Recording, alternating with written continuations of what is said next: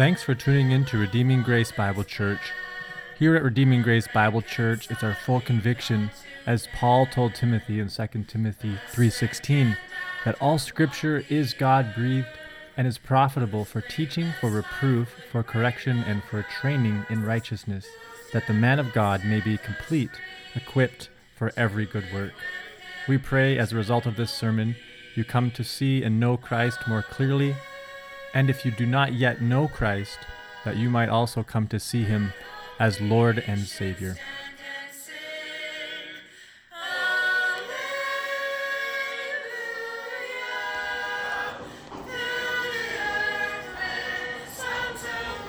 So, starting in verse 1, and we'll read this uh, chapter together. 1 Samuel 12, verse 1.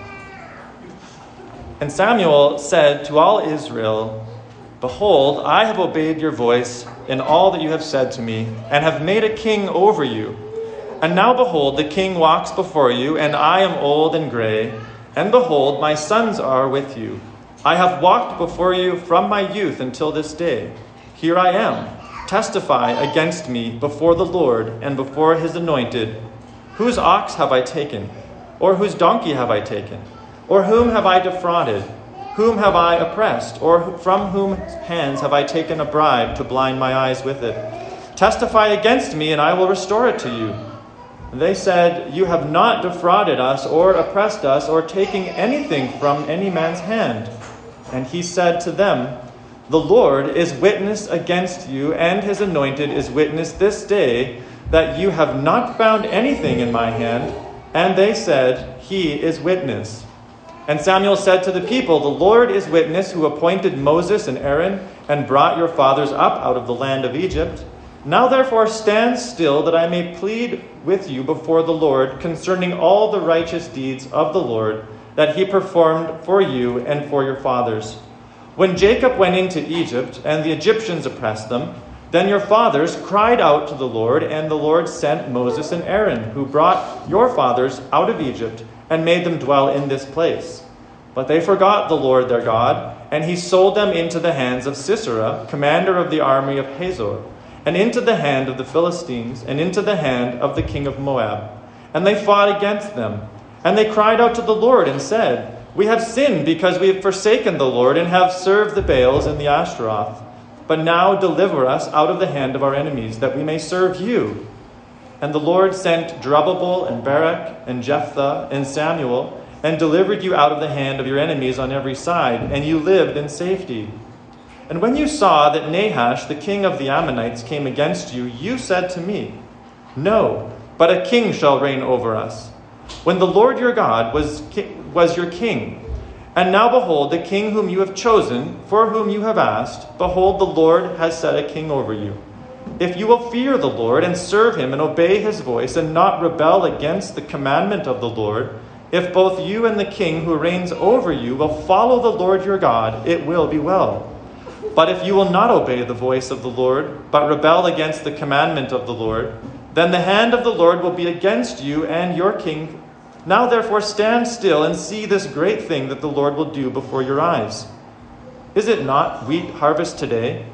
I will call upon the Lord that he may send thunder and rain, and you shall know and see that your wickedness is great which you have done in the sight of the Lord, in asking for yourselves a king.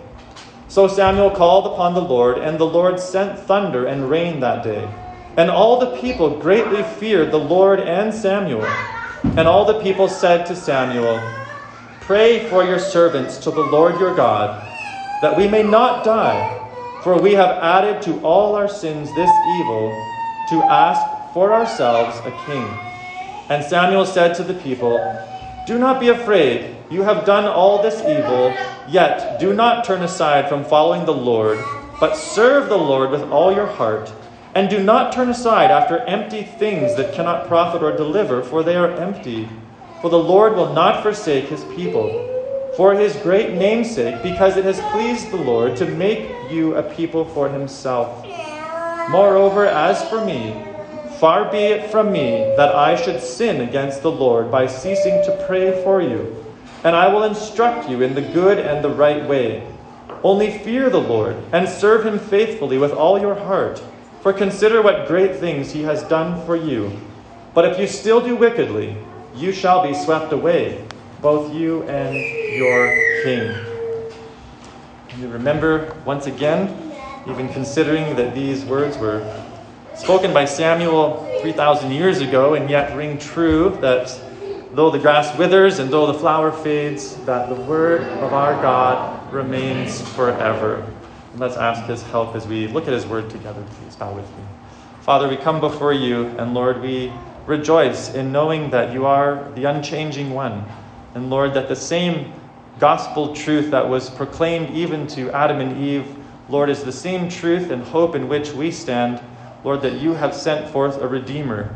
And Lord, you have faithfully um, put in place your prophets, and they have proclaimed the way that we should go, the way that we should walk in, even when we find ourselves, um, Lord, perhaps in, in a, a situation that is the results of our own sin, our own disobedience, the consequences of our own actions.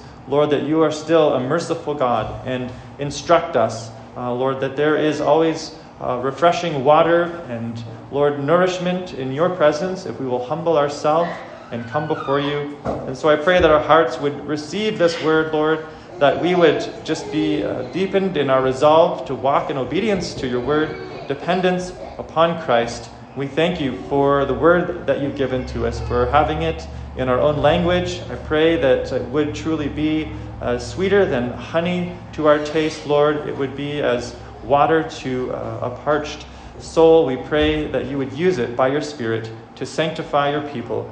And Lord, even for those that may not know Christ, that may not know of his beauty, and Lord, his peace that even we talked about and sang about this morning, we pray that you would be pleased to open eyes and ears to receive the salvation that is offered in Christ alone. And I pray that you help me to be clear in my words and thoughts, Lord, that it be pleasing to you and in accordance to your scriptures.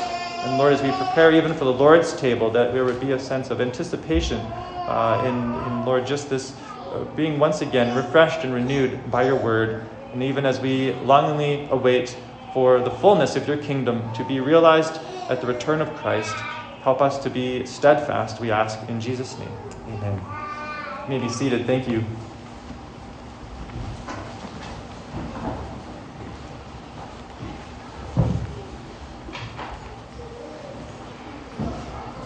Right, so this morning we are not going to necessarily finish this chapter. There's uh, obviously so much wonderful truth that we find in this message from Samuel. And in my, in my Bible, at least, there's the, the, the heading above chapter 12 that says Samuel's farewell address.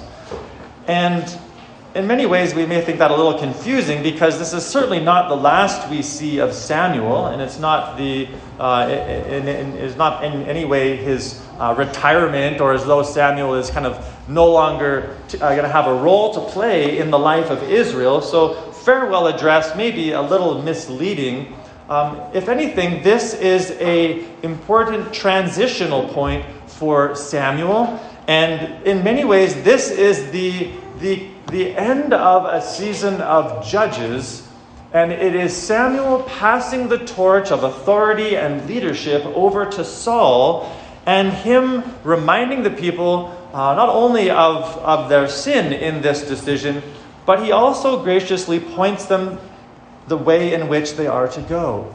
And so Samuel stands here almost as it were as one foot as a judge, though he is going to cease in that role in a large degree.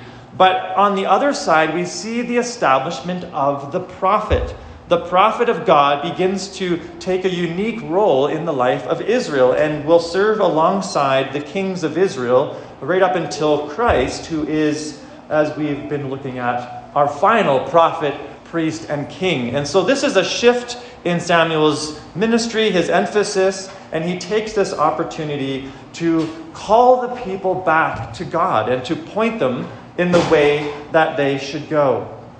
And I'm guessing for all of us, we can think of various times when we have possibly messed up and we've asked the question, now what? Now what do I do?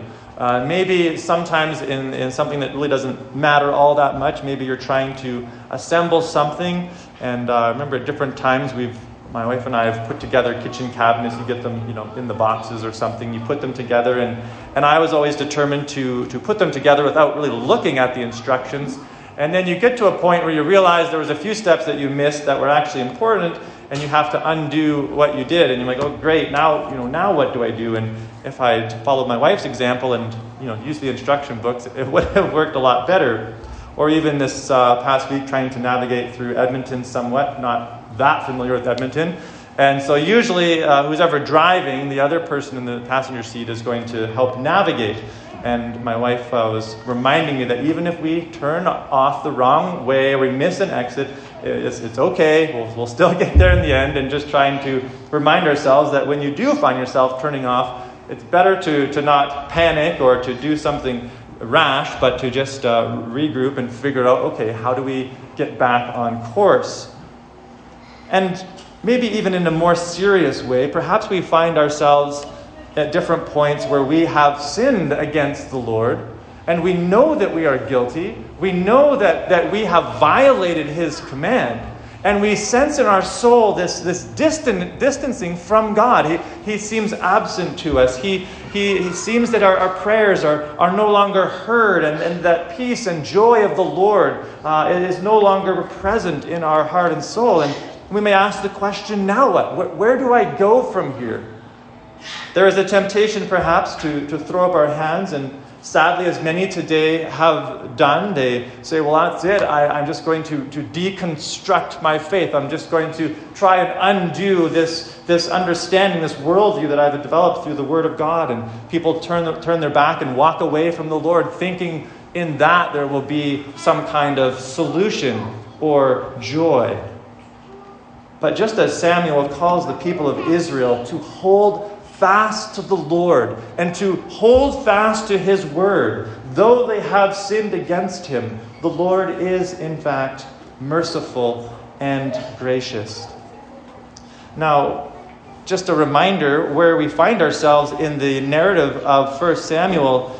Uh, in the previous chapter, last week, we saw where Saul has been appointed king, but he has not yet really earned the trust of the people. He's not really proven himself as a capable king to lead the, the nation and to deliver them from their enemies. And so there was this situation with Nahash, the Ammonite, who was threatening this community called Jabesh to bring them into slavery, to gouge out their eyes, even we were told, and bring them into bondage. And they, they asked for time to send the word out to the rest of the 12 tribes and ask for help, even though it would seem that this uh, community that had previously abandoned Israel in a time of need would probably not receive help. We saw that through Saul, God does in fact deliver them. And there is a great victory over the Ammonites, and Jabesh is, is restored, saved from this enemy. So, Samuel, after all this takes place, we're told he tells the 12 tribes and we, we see that there's probably almost 350,000 soldiers of Israel who've come out after Samuel and Saul. And, and they're rejoicing and they're celebrating this victory that God has given. And Samuel says, okay, let's go back to Gilgal, uh, this, this important place in Israel's history. And there, he says, we'll, we'll offer sacrifices to God and we will renew the kingdom. And it's there they crown Saul as king, and they're establishing the, the kingdom as they are moving forward. So, this is the context in which Samuel is speaking to Israel. He, uh, they have witnessed this great victory. Saul has been officially named king, he has been crowned, the, the people are for him. And then Samuel addresses them as he be- begins to make this transition from that of a judge and a ruler in Israel to now decreasing in his authority, as it were, and giving way for Saul the king. And first of all, we just see Samuel, his integrity throughout his life. And he sets it up almost like a, a court scene. And we have uh, on the one side the, the people of Israel, and we have Samuel. And he sets it up almost in this way of, of, of, of calling forward any witnesses that might testify against him. And he tells the people, I have done what you have demanded of me. I have put this king over you. And I'm old and gray. The, the, the years of my life are coming to an end. And yet he wants them to understand that he is not stepping back simply because of some sin or some dishonesty within him, that he has walked with integrity. And actually, this in many ways sets up a contrast with Samuel from the king that will rule over them. And we see he, uh, he brings about some tests, even. He, first of all, um, asks the people if he has taken any of their personal property unjustly? Has he taken their oxen or has he taken their donkeys? And he not only, yes, donkeys. And, uh, and he also brings about a test in regards to his character. Not only has he not taken personal property from them, but he has not, not defrauded anyone. He's not manipulated them with his position. He's not even taken bribes. We saw that was the problem with some of the sons of Eli and even Samuel's own sons. They would take bribes to distort justice. And this would have been a very tempting thing for these judges because they could have acquired a lot of wealth. They could have acquired a lot of uh, possessions by taking bribes in order to you know, make a decision favorably towards someone. And Samuel says, I have done none of those things. I have not taken your property unjustly. I have not defrauded you. I have not used my position to manipulate you. I have not been dishonest in any way. And in fact, he invites the people to testify if, if this is wrong. And he, he says clearly in verse 3 Testify against me, and I will restore it to you. And the people say back to Samuel, you have not defrauded us or oppressed us or taken anything from any man's hand. And he then calls forth the witnesses. The Lord himself witness in the king that the Lord is anointed is witness that there is nothing in his hands. And this is uh, such a, an important cl- clarification that Samuel makes at this point. Because as he warned them, if they appoint a king, the king will indeed take much from them. He will take their land. He will take their daughters. He will take their sons. He will take uh, essentially a tax from them. And they begin to realize the, the foolishness of their decision. The way in which God had structured this people at Mount Sinai was he would be their protector, he would be their king, and he would use the, the priesthood to, to guide them into truth. But God would demand nothing of these people uh, as far as the, this form of taxes upon them. They are to bring the tithes that belong to God, but other than that, they enjoyed a tremendous amount of freedom and, and liberty and protection.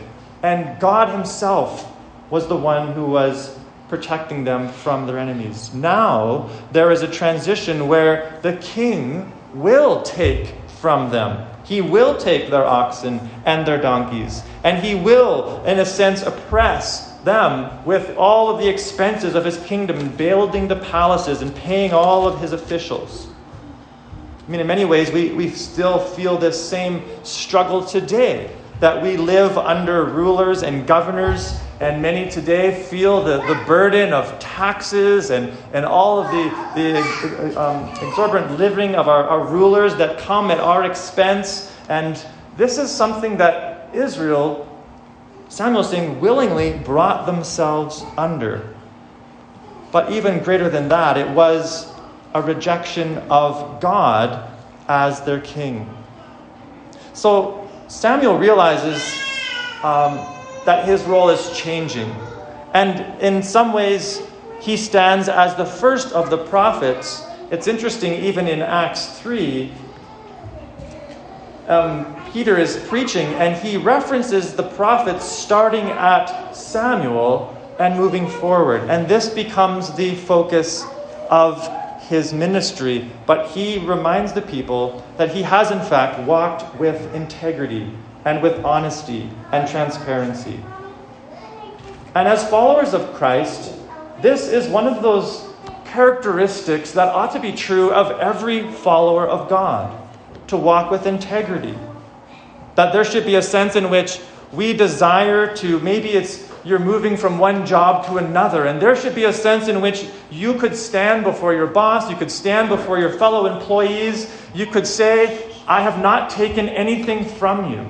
I have not defrauded you. I have not been dishonest with my hours or, or the, the tasks that I've done. I have walked before you in purity and in righteousness.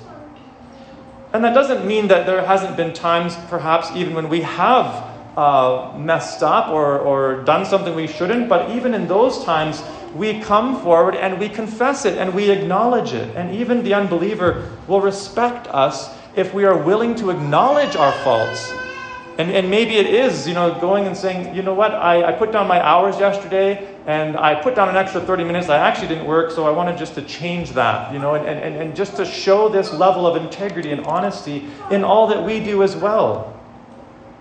Because God Himself is a God of truthfulness, of integrity, of honesty. And as His people, we ought to reflect this, even as Samuel did throughout his life.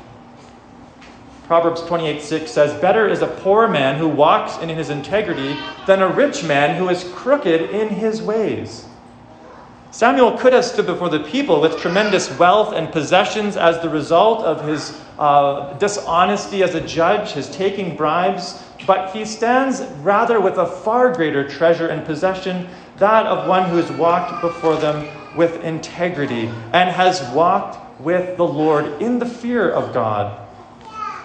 Paul would even tell Titus in Titus 2 7 to show yourself in all respect to be a model of good works. And in your teaching, show integrity, dignity, and sound speech that cannot be condemned, so that an opponent may be put to shame, having nothing evil to say about us.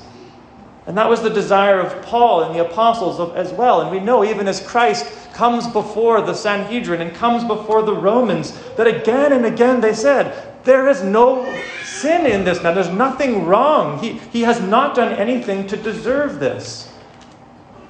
And so may it be of all those who follow Christ. May we desire to walk also in integrity and honesty and transparency before a watching world. This testifies to them that we belong to the King of Kings and Lord of Lords. And a willingness to also confess and to make things right when we have violated uh, God's word to one another, to humble ourselves in that way and seek restoration. And this, is, this also establishes a picture which we will look at, Lord willing, more next week, because I want to come back to this chapter and consider this role of the prophet um, which Samuel describes, especially in the end here. But we see this picture of the righteous prophet yet being rejected. There was not just a rejection of God, but in the sense of Samuel, God's servant. Though he was righteous, though he did not do anything to bring about the, the distrust of the people, he walked before them with honesty. And he was not one who demanded to be served, but he himself was a servant prophet. Now we know that Samuel was not without sin. Um, certainly, he too, saved by the grace of God, by faith in God, but we see how the Lord has sustained him, and he, by the strength that God gave, lived out his life and ministry with honesty before the people. And what a, what a joy for one to be able to stand nearing the end of his life and saying, I have walked honestly and openly before you with integrity of heart. That is far better than having great investments and bank accounts and wealth and riches. And you see in our day various people who, yes, maybe they've acquired tremendous wealth as they're ready to retire, but they have, they have given up their integrity. They've, they've, they've got there by crooked ways, and there's no joy in it. Better that we are able to stand with the smile of God upon us. And as we move on into the account, not only do we see Samuel's integrity before the people, but Samuel also exposes the cycle of idolatry throughout these people's history.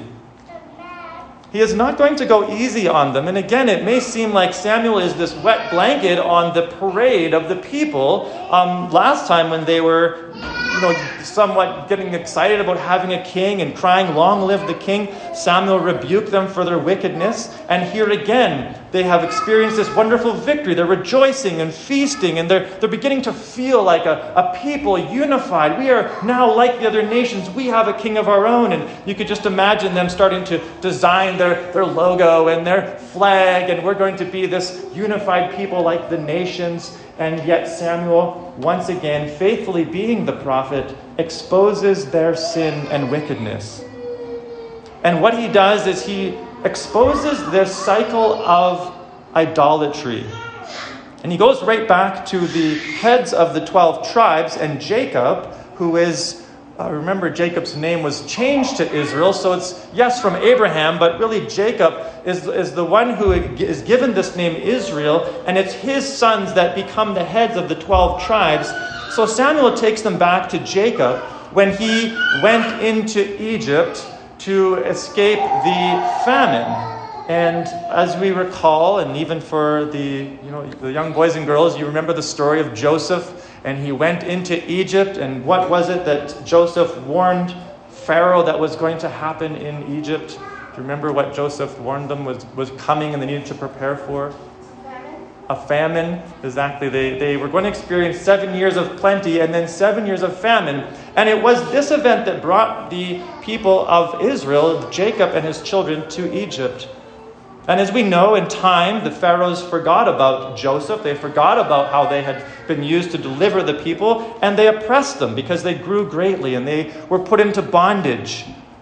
And Samuel reminds them that as the Egyptians were enslaving Israel and, and, and oppressing them greatly, they began to cry to God, praying that God would deliver them, praying that God would, would bring them out of this house of bondage and slavery. And God graciously answered this prayer. He raised up Moses and Aaron, who, who came to Pharaoh with all of the plagues upon Egypt, and God brought them out with a mighty hand. They came into the, the land that they forgot, but we know that even as the covenant with Moses was being established, the people gave themselves over to idolatry. They formed the calf at the base of the mountain, convincing themselves this is the God who saved us. You see, they, they thought that they were, they were helping their worship by forming an image that would be Yahweh, that would be the God who saved them, not realizing that their attempt to uh, help facilitate worship actually became the means of their own idolatry. And they forsook God even before Moses could make it down from the mountain with the tablets of the covenant. And so, God, as the people give themselves over to idolatry, Samuel reminds them they were sold into the hand of Sisera, the commander of, the, of Hazor. They were given over to the Philistines, they were given over to the Moabites. And yet again, they cry to the Lord. So we, we see this cycle of, of uh, being oppressed, being in bondage, being enslaved, crying to God for deliverance, God mercifully raising up a deliverer and bringing them out again and again and again. And he used, we're told, Jerubbabel, see some of the judges, um, Barak. Now, some translations there, um, instead of Barak, um, will, uh, let me see, just have the, uh, Bedan. So there's a little bit of discrepancy exactly who Samuel's referencing there as one of the deliverers. But there seems to be no mention anywhere else of, a Bedan as a judge. It's possible there were other judges, you know, that were not recorded for us, but quite more likely this was um, one of those errors in translation that initially would have referenced Barak. That certainly makes more sense, uh, seeing that Samuel is likely the author here and, and, and judges of Judges. So probably a reference to Barak. There, again, is some debate exactly who he has in mind, but obviously these are judges that Lord has used to deliver his people. Uh, Jephthah and then Samuel himself, used by God to deliver out of the hands of the enemy.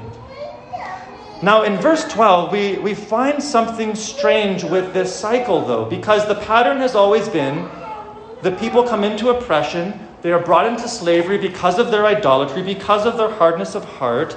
God delivers them out as they cry to Him. They repent, and God restores them. But what Samuel is saying happened in this particular situation is again, an enemy threatens them. This man, Nahash, king of the Ammonites, he is growing in strength.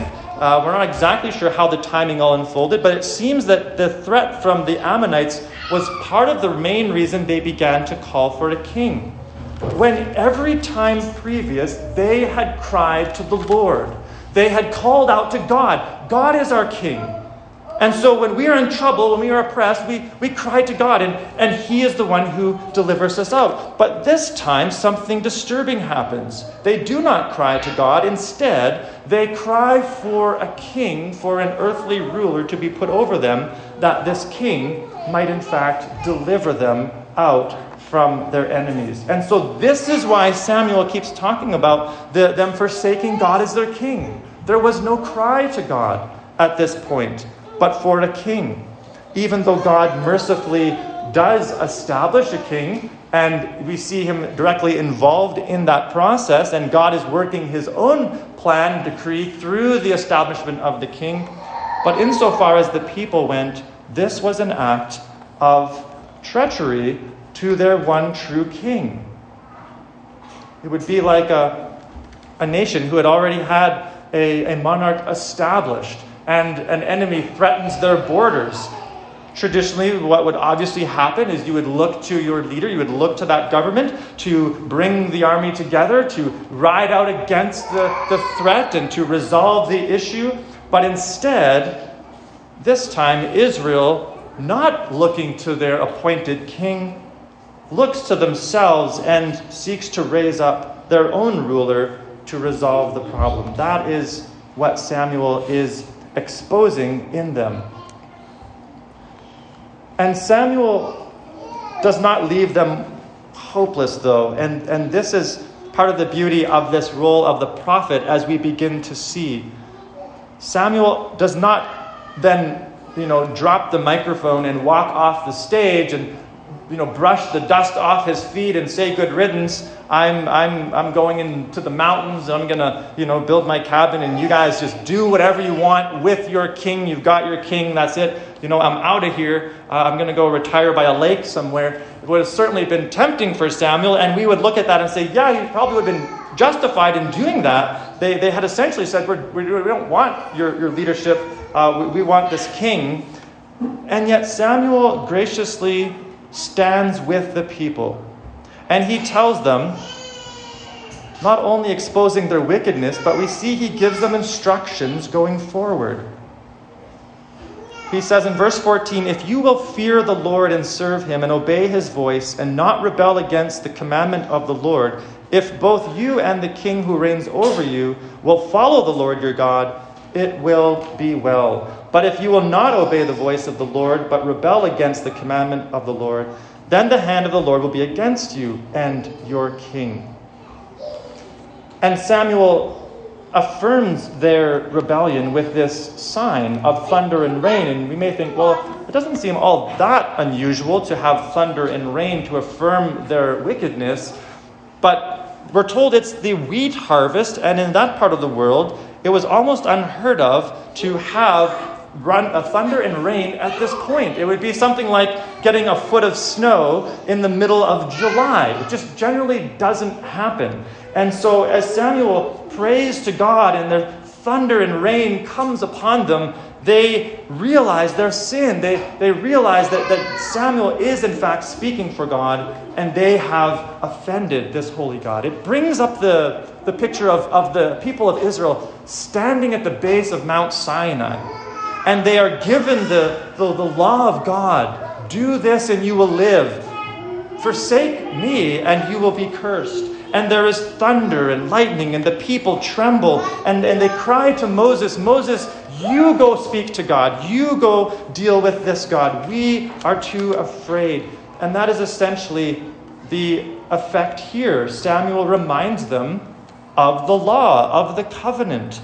Obey the voice of the Lord. Obey his word, and it will go well. If you do not obey, then the Lord will turn you over and you will be swept away. And it almost has this Sinai feel, even as he reestablishes the covenant and calls them to obedience to God. Now, we may think that because we are in the new covenant, that this temptation, this cycle of idolatry, is no longer really something we have to worry about, no longer something we need to really consider. But if you flip just for a moment, I want to just read a few verses from Revelation 3, because here in Revelation 3, we have Christ himself addressing these seven churches that become types of churches that will go on throughout the last days. And we find very similar warnings, even as Jesus addresses these churches in Revelation 3:17 specifically, the final church that he addresses, the church of Laodicea. We see they too thought themselves a people that were, were good with God. They thought they were prospering and had no needs, no threats. But Jesus tells them in Revelation 3, verse 15, I know your works you are neither cold nor hot. Would that you were either cold or hot. So, because you are lukewarm and neither hot nor cold, I will spit you out of my mouth. For you say, I am rich, I have prospered, I need nothing, not realizing that you are wretched, pitiable, poor, blind, and naked. I counsel you, Jesus says, to buy from me gold refined by fire, so that you may be rich, and white garments, so you may clothe yourself, and the shame of your nakedness may not be seen, and salve to avoid, anoint your eyes, so that you may see.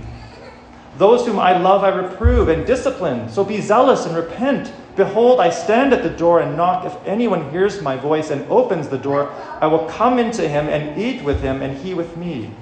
The one who conquers, I will grant him to sit with me on my throne, as I also conquered and sat down with my Father on his throne.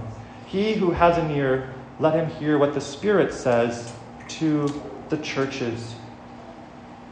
And we see that just as Israel has this temptation, this tendency to forsake God, to give themselves over to idols and to things which cannot save, this is an ongoing struggle and battle for every follower of Christ and for the church of Christ, who is the now Israel of God. And so the, the warnings that Samuel gives, the instructions that he gives, very much apply to us as well. But we must understand that what Samuel gives them is not so much the gospel as it is primarily the, the standard of the law. Now, there is grace in this, but we must remember that the commandment to love the Lord your God with all your heart, soul, mind, and strength, and to love your neighbor as yourself, on the other hand, this is not the gospel. This is the law. This is the requirement of the people of God. This is exactly what Israel failed to do and, in fact, could not do. But this remains the standard of God. This remains the calling of every follower of Christ. And so we have to distinguish in our minds and our hearts before God the difference between the law and the gospel, or we'll end up in a form of bondage and legalism. Either thinking ourselves so religious that we can obtain to this law, this standard, that we actually can love God with our whole heart, or we will end up in a sort of despair, feeling ourselves feeling ourselves weak and unable to live up to this standard and and ending up in despair probably resulting ultimately in walking away from God because we cannot bear up under this sort of burden. And so the gospel, the good news, comes in the form in verse 22. We get this reference from Samuel For the Lord will not forsake his people for his great namesake, because it has pleased the Lord to make you a people for himself. And there is this pointing to the Lord's covenant faithfulness with his people. This is why Samuel did not exit the stage and just pack up his things and leave Israel that day. This is why God does not turn his back on Israel at this point and say, you know what? If you want a king, if you want to be like the other nations, then fine, you can have it, and I'm going to go start another people, maybe with Samuel. And, uh, and yet, why is it that the people still have hope? Why is it that Samuel tells them, do not fear? Don't give over to this sort of slavish fear in your heart, but seek the Lord. Press on towards Him. Why? Because the Lord has purposed to make you a people for Himself. He has established this covenant of redemption, this covenant of grace in Christ through which we are made the people of God. This is the basis of our hope, of our assurance. This is from where the gospel comes. God Himself will hold us, will keep us. He will not abandon us because He cannot abandon Himself. And as we enter into the blessing of the gospel, that Christ Himself has come to, to perfectly obey the law loving God, loving neighbor, Christ Himself then offering His life as the perfect substitute of our sin because of our, our idolatry, and Christ rising from the dead, it's in Him that we enjoy this covenant faithfulness of God.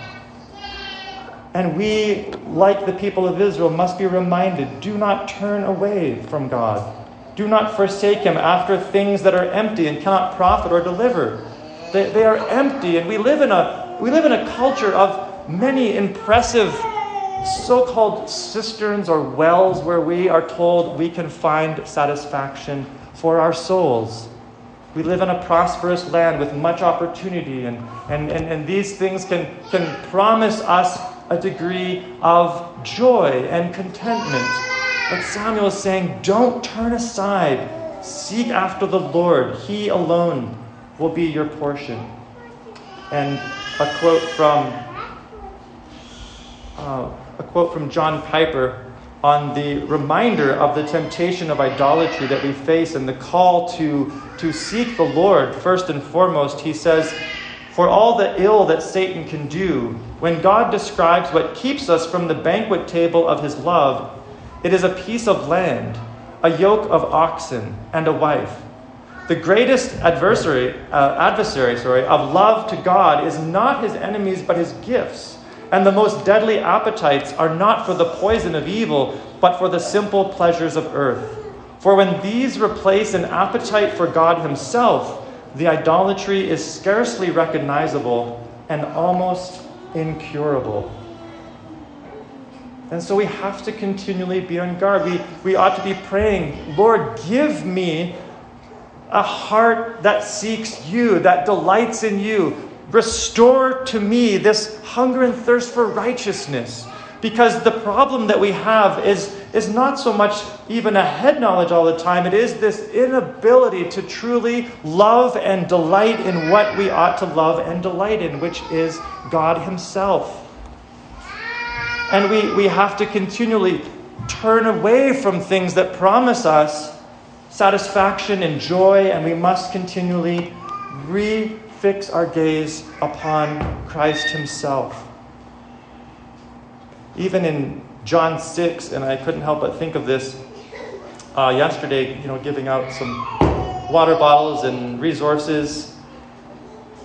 It's amazing how far somebody will come for a, a bottle of water, especially when the sun is hot and everyone is feeling thirsty and people will, you know, walk across the town almost for a bottle of water. But to perceive your spiritual thirst, to perceive your spiritual need, that is something that man is unable to do apart from the Spirit of God. And this is why, even in John 6, Jesus fed the people with bread and fish and Naturally, the next day they're hungry again. They come seeking Christ, and he tells them in John 6 26, Truly, truly, I say to you, you're seeking me not because you saw signs, but because you ate your fill of the loaves. Do not work for the food that perishes, but for the food that endures to eternal life, which the Son of Man will give to you. for on him God the Father has set his seal. And then they say to him, What must we do to be doing the works of God? And Jesus answers them, This is the work of God, that you believe in him whom he has sent. And this is where we too must continually abide, looking to Christ, looking to God, looking to this covenant keeping God to hold us fast, to be our portion, to be the one who will defend us from the enemy and see us through to the very end.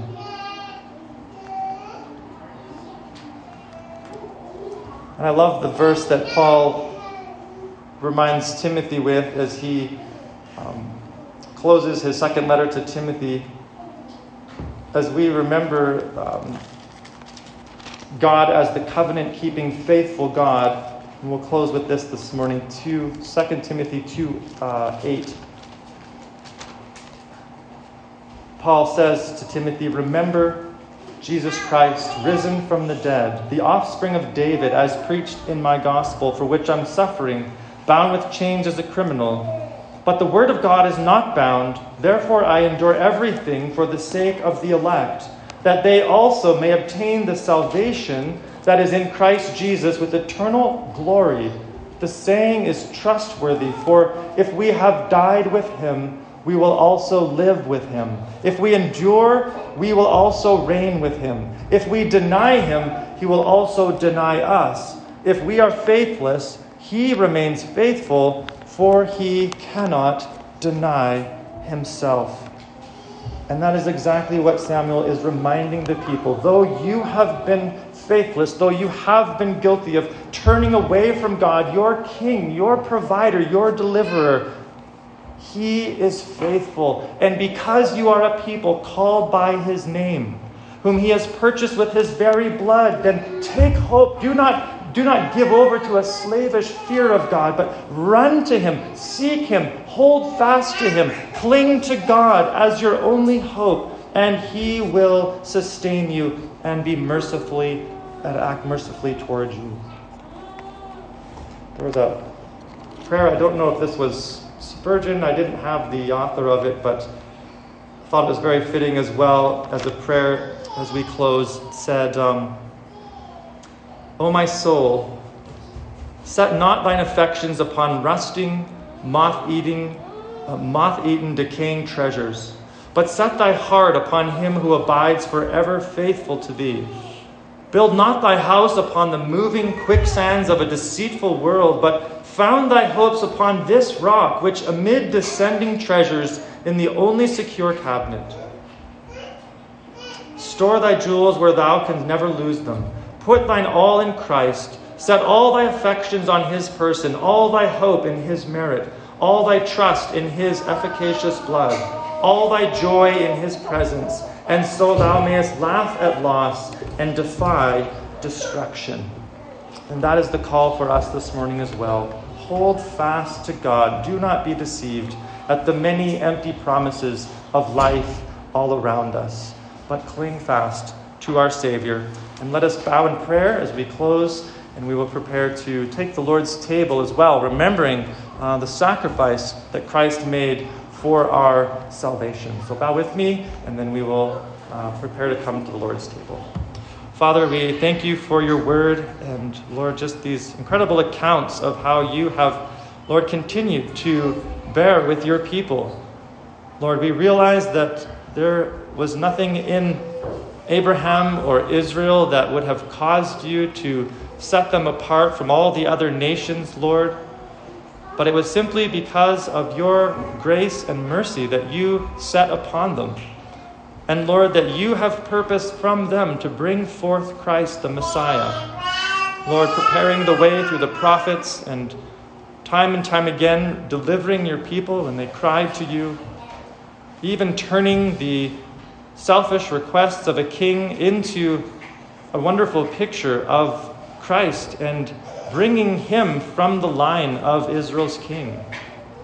Lord, we, we pray that you help us in this day to hold fast. We know that there are many threats and enemies that still come against us.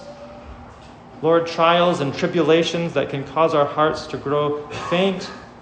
Help us to hold fast to you, to walk according to your word, trusting, Lord, that you are faithful even when our faith is waning. Lord, your, faith, your faithfulness is steadfast and true. And we ask your blessing upon the Lord's table as we partake together. We thank you for Christ. We thank you for his blood shed and his body broken, for his resurrection and the hope of our resurrection with him from the dead. We pray this now in Jesus' name. Amen.